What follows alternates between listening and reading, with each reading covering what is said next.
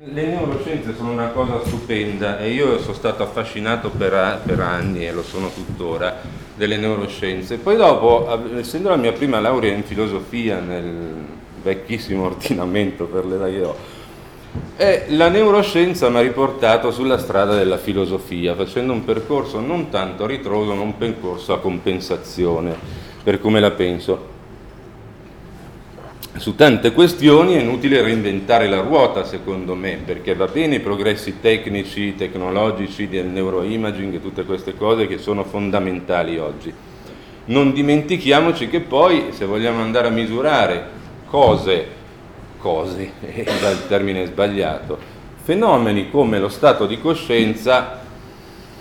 Per questo consiglio sempre di ritornare magari a rileggere la metafisica di Aristotele, ma soprattutto Hegel e la fenomenologia dello spirito, direttamente sul testo, spaccatevi la testa, perché secondo me Hegel ha scritto in uno stato non ordinario di coscienza, e non lo sostengo io, ma anche degli americani attualmente. Io, omunculus di Penfield, la provocazione parte un po' da qui, lo sapete tutti che cos'è, inutile che ve lo spiego, una rappresentazione in corteccia dei recettori somatosensoriali in questo caso. Se noi facciamo una simulazione di stampa 3D dell'omunculus di Penfield, viene fuori questa cosa, cioè il cervello ci vede con i manoni, con i piedoni, con degli organi genitali importanti ovviamente, e la provocazione mia è: ma se noi crediamo tanto che il cervello sia il non plus ultra oggi, un avanzamento, cioè noi ci mettiamo a studiare il cervello come la macchina più complessa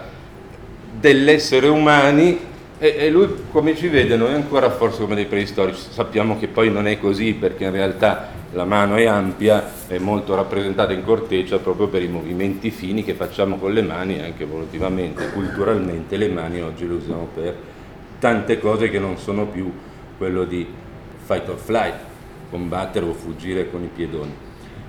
Vedere però il cervello come una macchina, tutti all'ordine del giorno dire la macchina e i meccanismi neurobiologici alla base di una serie di fenomeni comportamentali e cognitivi che si vogliono descrivere. Benissimo, una macchina ha delle strutture, ha delle funzioni, alcuni studiano a livello di microscala i singoli pezzi, qua la neurobiologia fa dei progressi importantissimi, ma in tutto questo poi bisogna rimettere insieme la macchina, e la macchina per andare, oltre che di benzina, probabilmente avrebbe bisogno di qualcos'altro. È una vecchia metafora, vecchissima. Oh, scusate che la slide è storta, è al contrario, perché in effetti non è la macchina che guida il pilota, ma è il pilota che guida la macchina. Questo è il grande Tazio Nuvolari, colotto, poi segni dell'infinito. Andando avanti, è come se mancano... Se manca proprio il protagonista principale, questo è il tè dei matti senza matti, ancora più assurdo. Questo disegno e altri del tema Alice li ha sviluppati Raffaella Cocchi, una fashion designer, si è innamorata dell'ipnosi e allora ha voluto un attimo omaggiarci di queste cose. Cioè, alla fine dei conti, che cosa ci interessa sapere? Cioè, benissimo studiare la materia, benissimo studiare le correlati neurali di una serie di cose, ma alla fine chi siamo? Cioè anche il discorso del sé sinaptico, Synaptic Self, bellissimo libro del 2002 di Ledoux, molto bello. Io forse non l'avrò capito fino in fondo, ma è riuscito davvero a spiegare soltanto col livello neurobiologico il sé? È una domanda che mi faccio.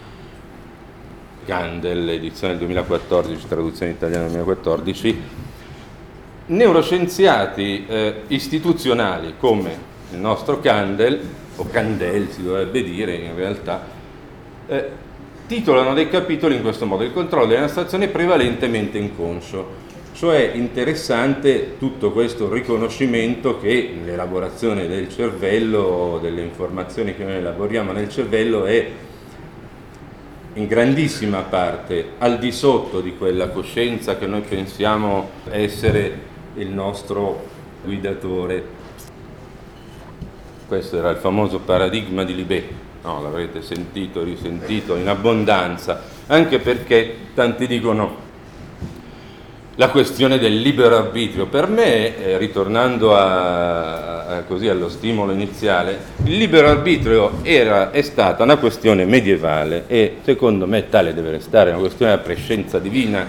Se Dio sa già tutto, cosa succederà della mia vita, delle vite di chi poi verrà dopo di me, e allora io che margine di libertà ho? Ma capite che è una questione molto diversa rispetto a dire: se il mio cervello già scarica elettricamente prima ancora che io abbia la consapevolezza, di più o meno 800 millisecondi se non sbaglio prima, di avere l'intenzione di sollevare un ditino, alcuni sostengono che allora non è mia responsabilità. A me sembra una cosa, un assurdo totale, perché alla fine il cervello è mio e la responsabilità del mio inconscio è comunque mia.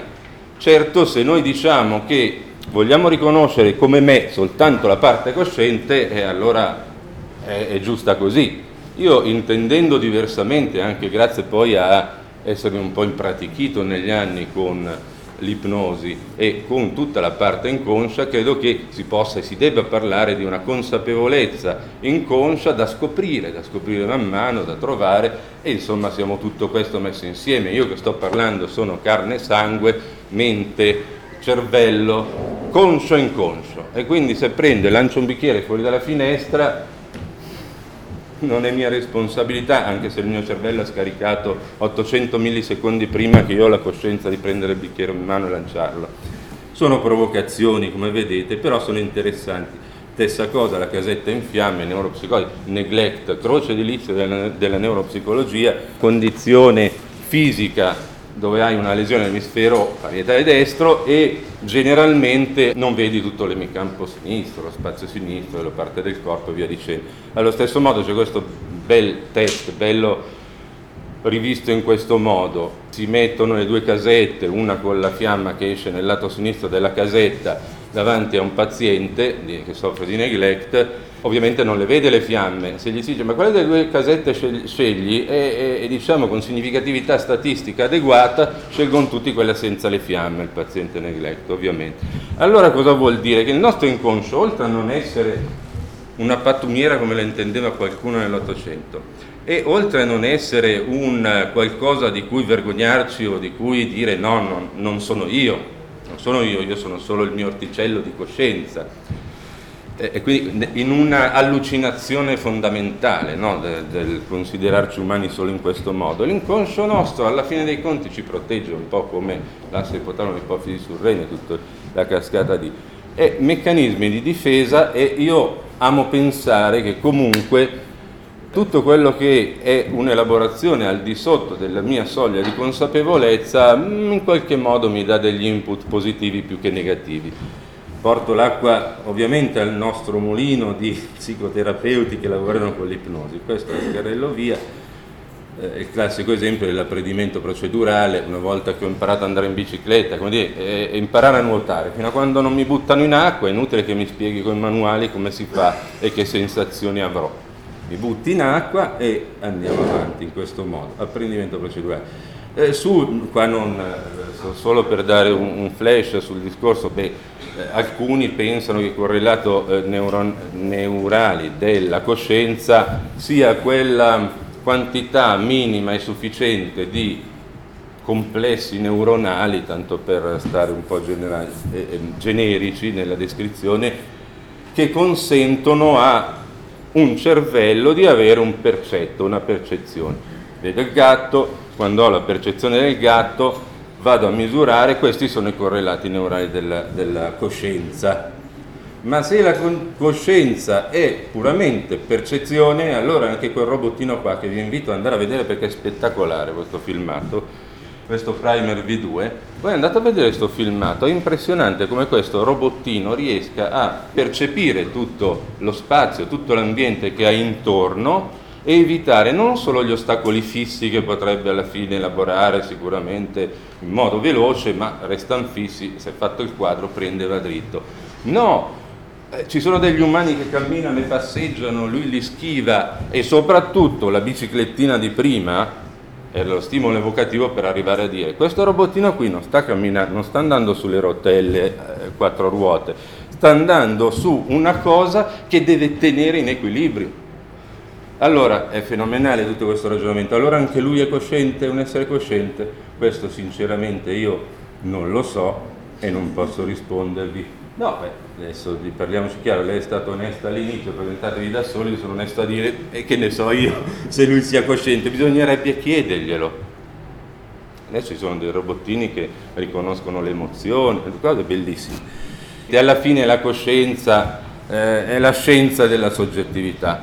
La fenomenologia dello spirito di Hegel del 1806 diceva scienza dell'esperienza della coscienza e partiva dalla certezza sensibile, l'oggetto, la certezza sensibile, e te la scardinava completamente e andava avanti per gradi a portarti in un contesto di ragione speculativa, cioè una logica concreta che non si ferma di fronte alla contraddizione. La vita è tutta una contraddizione, soprattutto l'ambito della biologia, dove una cosa deve morire per nascere nuova vita conservando qualcosa. Ragione speculativa uguale andare avanti, un potenziamento, l'enhancement attuale di cui stanno parlando si può fare con la tecnica o si può fare anche attraverso un percorso soggettivo interno che poi è quello che tutti quanti voi, noi credo, si usa con i nostri pazienti con una procedura ipnotica. E io considero molto interessante anche per un potenziamento neurocognitivo, se vogliamo usare delle parole importanti. Ma siamo semplici, e allora la metafora più bella è sempre questa qua dell'iceberg: la parte cosciente sta sopra, la parte inconscia sta sotto. Se uno volesse spostare l'iceberg muovendo l'angolino della coscienza, quello che esce dall'acqua, proprio per una legge fisica, quanta forza dovresti imprimere in quella coscienza per riuscire a smuovere tutto l'inconscio? Allora magari non è meglio passare da sotto, anche magari con un'onda lunga, che culla, che coccola, che sposta e porta.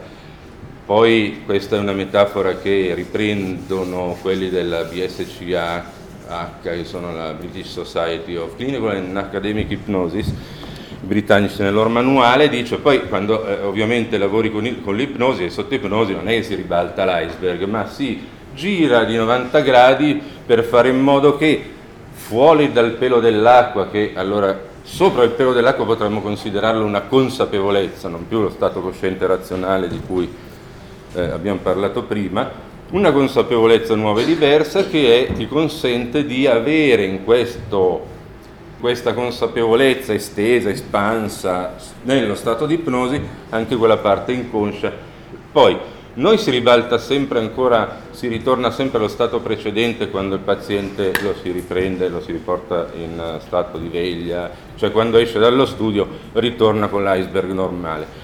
Allora la mia, anche qui, idea non è provocatoria, perché secondo me un domani potremmo anche arrivarci a immaginare di usare l'ipnosi non soltanto in quella pausa dell'ora, io poi non sto lì mai l'ora, starò lì anche l'ora e mezza, due volte, no? Si sta quanto serve fondamentalmente. Allora arrivare a una evoluzione dell'umanità potenziata con mezzi naturalissimi che poi appartengono alla storia dell'umanità, sciamanismo, lo sappiamo, la radice dell'ipnosi, lo sciamanismo. Altro discorso che però qua apriamo troppi flash, l'arte rupestre. Alcuni sostengono che l'arte rupestre 60.000 anni fa dei nostri preistorici non erano scene di caccia, non erano raffigurazioni così, ma erano gli sciamani che raffiguravano il passaggio fra i mondi, che è un po' un correlato di quello che noi oggi diciamo una modificazione di coscienza, uno stato ordinario, uno stato che io chiamo straordinario. Allora, arrivare forse un domani a stare sempre a 90 gradi con l'iceberg, perché? Perché in una consapevolezza potenziata, allora riusciamo forse magari a sincronizzare ancora meglio queste due parti che poi restano tutta una metafora, così come l'inconscio e la coscienza. Dov'è localizzata la coscienza? Io risponderei così. Ma io, chi la studia sa sicuramente che oggi si parla di connettomica, come accennava il professore nell'intervento precedente, è davvero affascinante quel mondo lì della connettomica e delle reti. Chiudo così carrellando via tutto lentamente, perché più di così non mi è consentito dalla macchina, o se no faccio col mouse. Arrivo alla fine, no, è un computer un po' particolare, direi, è vero, va al contrario. Finirei qui per il discorso della rete connettomica. Avevo scritto sto libro qua sull'Alzheimer, la diagnosi precoce dell'Alzheimer con reti neurali artificiali, fantastico, tutta l'analisi non lineare dei dati, perché? Perché se riesci a diagnosticare magari 20 anni prima o 30 dell'insorgenza del sintomo, intervieni con un farmaco che non è risolutore, chiaro, però procrastina l'insorgenza del sintomo e gli dai 20 anni in più alla persona.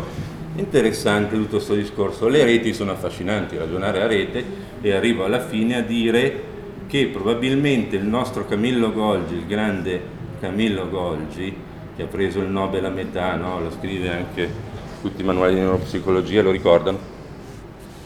Il grande Camillo Golgi aveva fatto un errore madornale da un punto di vista fisiologico, dicendo che insomma non c'era soluzione di continuità fra i neuroni, però ha avuto secondo me una brillante, o è stato un puro caso, ma credo che ci credesse molto, perché ci credesse davvero al fatto di ragionare a rete, ragionare sulla rete e non sul localizzazionismo, non sullo spezzettamento delle cose. Io credo che oggi, mi spiace non essere medico, perché che poi io vabbè mi piacerebbe molto fare i test di medicina e fare anche medicina, perché secondo me è la cosa più completa, perché se uno è medico-psicologo abbiamo risolto tutti i problemi. Alla fine, essendo un insieme di sistemi, un sistema di sistemi, essendo poi l'ipnosi, la parola, l'ipnosi agisce a livello corporeo, cioè parliamoci chiaro, no? Se riesco a fargli modificare la respirazione, la cosa minore, ma anche il ritmo cardiaco, una serie di altri parametri fisiologici fondamentali per la vita, mente-corpo, ma di cosa stiamo parlando? È un falso problema. Usciamo da questa allucinazione collettiva di stare a distinguere cose da Cartesio in poi. Basta, era uno del 600, adesso siamo un po' più in là nel tempo. Allora passiamo per Hegel, però per prima. Il problema di Hegel è che è difficile. Parlare di Merleau-Ponty è un po' più comprensibile anche ai contemporanei. Hegel è difficile, non ci arrivi, cioè devi starci sopra un'ora e non ci capisci niente. Poi a un certo punto puff, ti diventa tutto chiaro, tutto limpido. Cos'è? Un passaggio di stato, cioè ho cambiato, ho modificato il mio stato di coscienza? Probabilmente sì, io sostengo questo. E vabbè, e così chiudo ringraziando tutti, sperando di aver dato comunque anche un po' di spunti, riflessione o di approfondimento.